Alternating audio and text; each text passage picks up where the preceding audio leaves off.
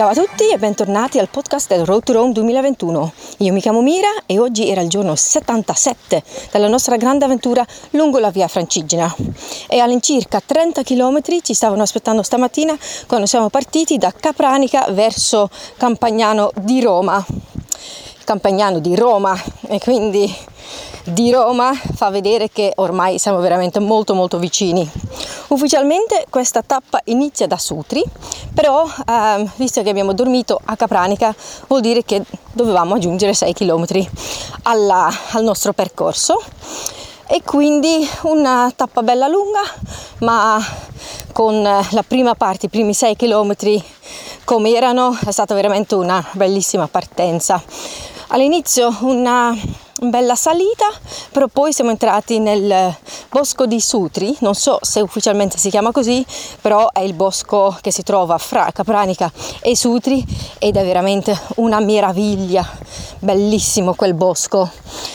È quasi magico, devo dire, perché eh, hanno, ci hanno spiegato che um, è un bosco semi-integrale, il che vuol dire che noi esseri umani non possiamo intervenire se non solo per rendere e tenere il percorso, il sentiero um, cioè, camminabile, fattibile.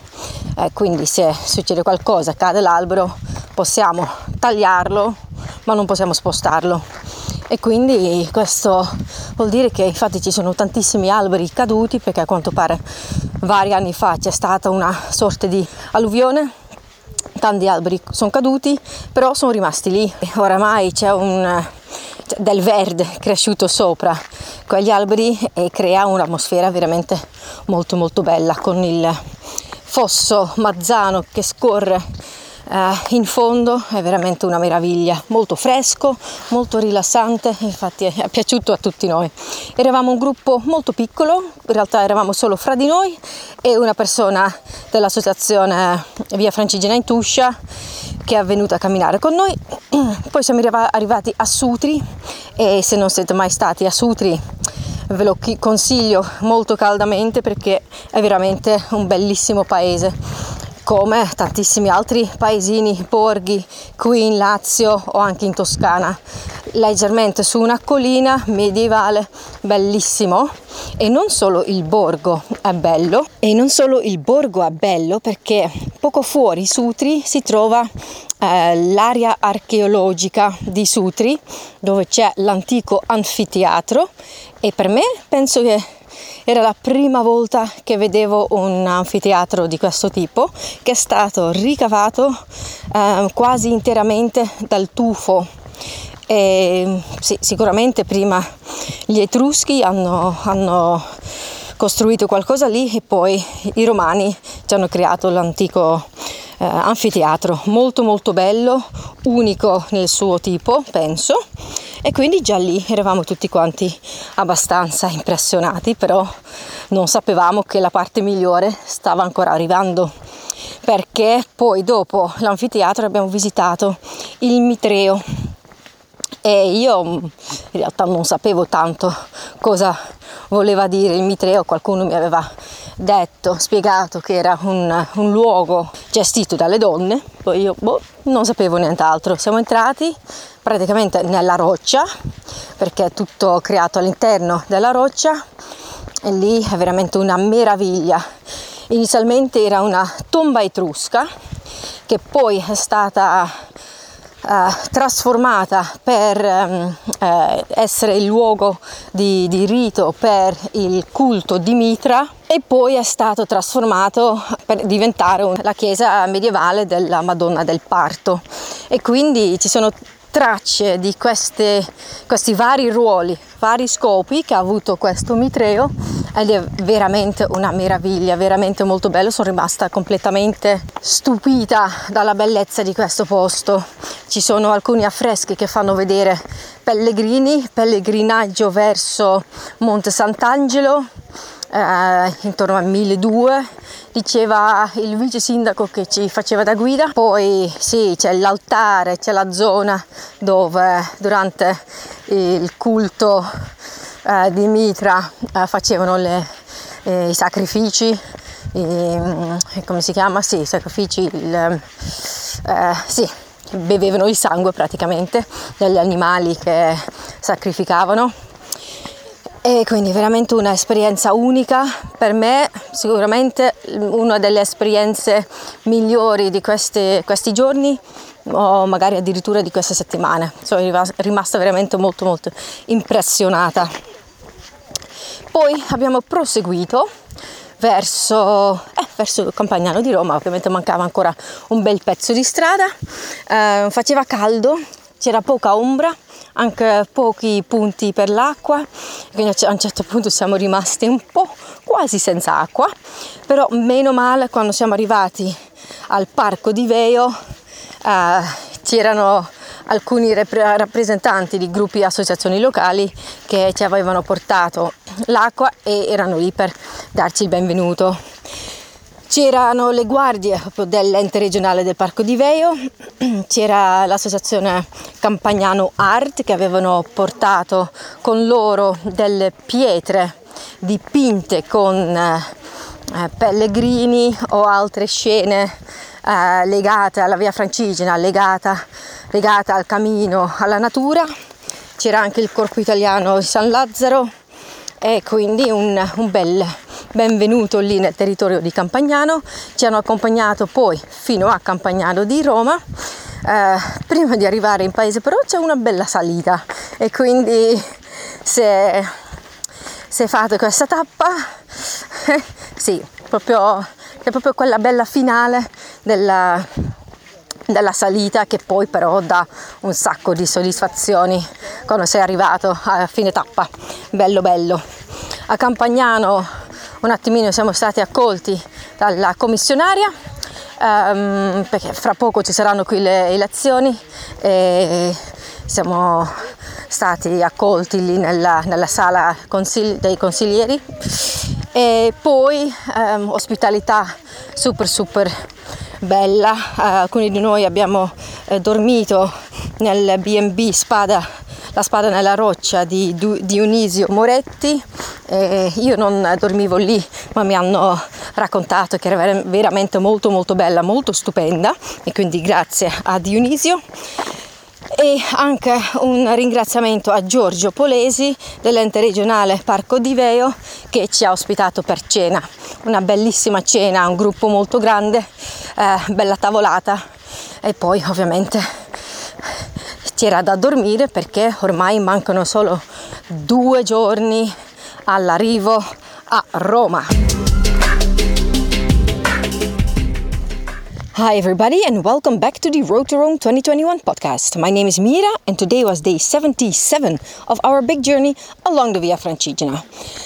And approximately 30 kilometers were waiting for us this morning when we left off from Capranica towards Campagnano di Roma the official itinerary or stage of today um, is starts in Sutri, um, but since we slept in Capranica, this meant that we had to add six kilometers to today's stage. This morning we said goodbye to Silvio Marino from the Regione Lazio, but we will see him again tomorrow evening. I guess he just had to go back to Rome for some work. Uh, we started immediately with quite a steep climb and we were with quite a small group initially. No local associations um, no one from the uh, local government just us our video maker representative of our association myself and our bloggers.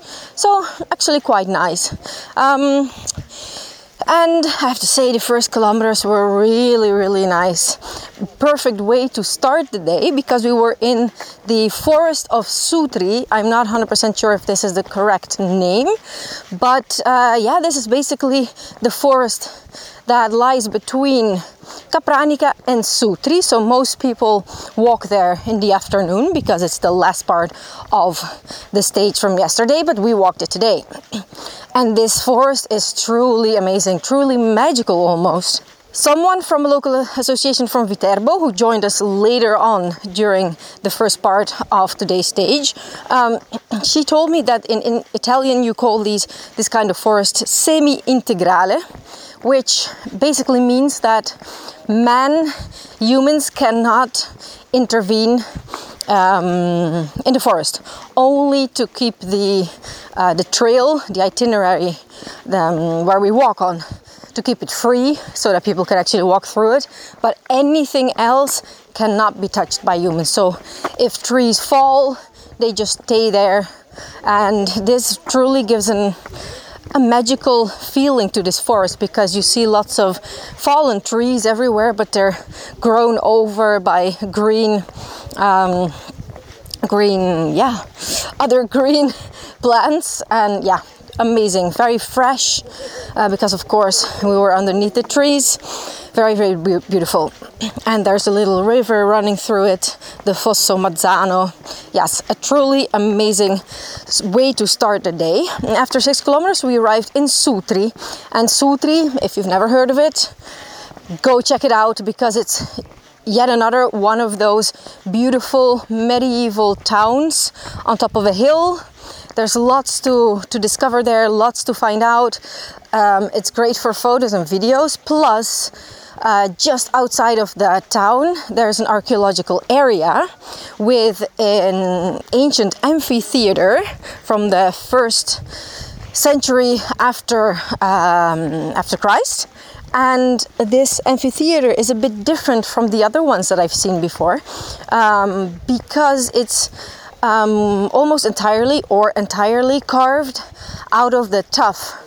Tuff, T U F F, I think it's called like this in English, um, which is uh, also yeah this area is full with those this this um, material. I believe it's volcanic.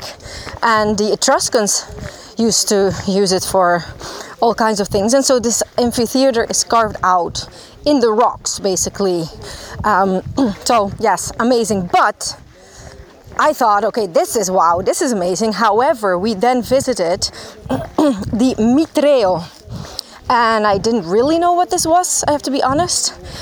Initially, I didn't really know what this was. Someone briefly told me that it was a place run by women, like a cult in the past. Um, but little did we know what we are, were about to see. Truly amazing.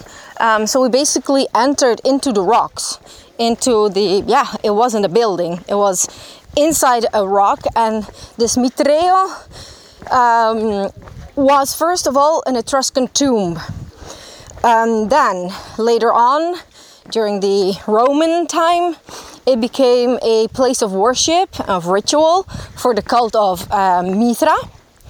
And after that, again, in the Middle Ages, it became a church for the Madonna del Parto, which would basically be yeah, the Madonna, the, of course, Mary, Mary Madonna of, um, of giving birth, basically, for women.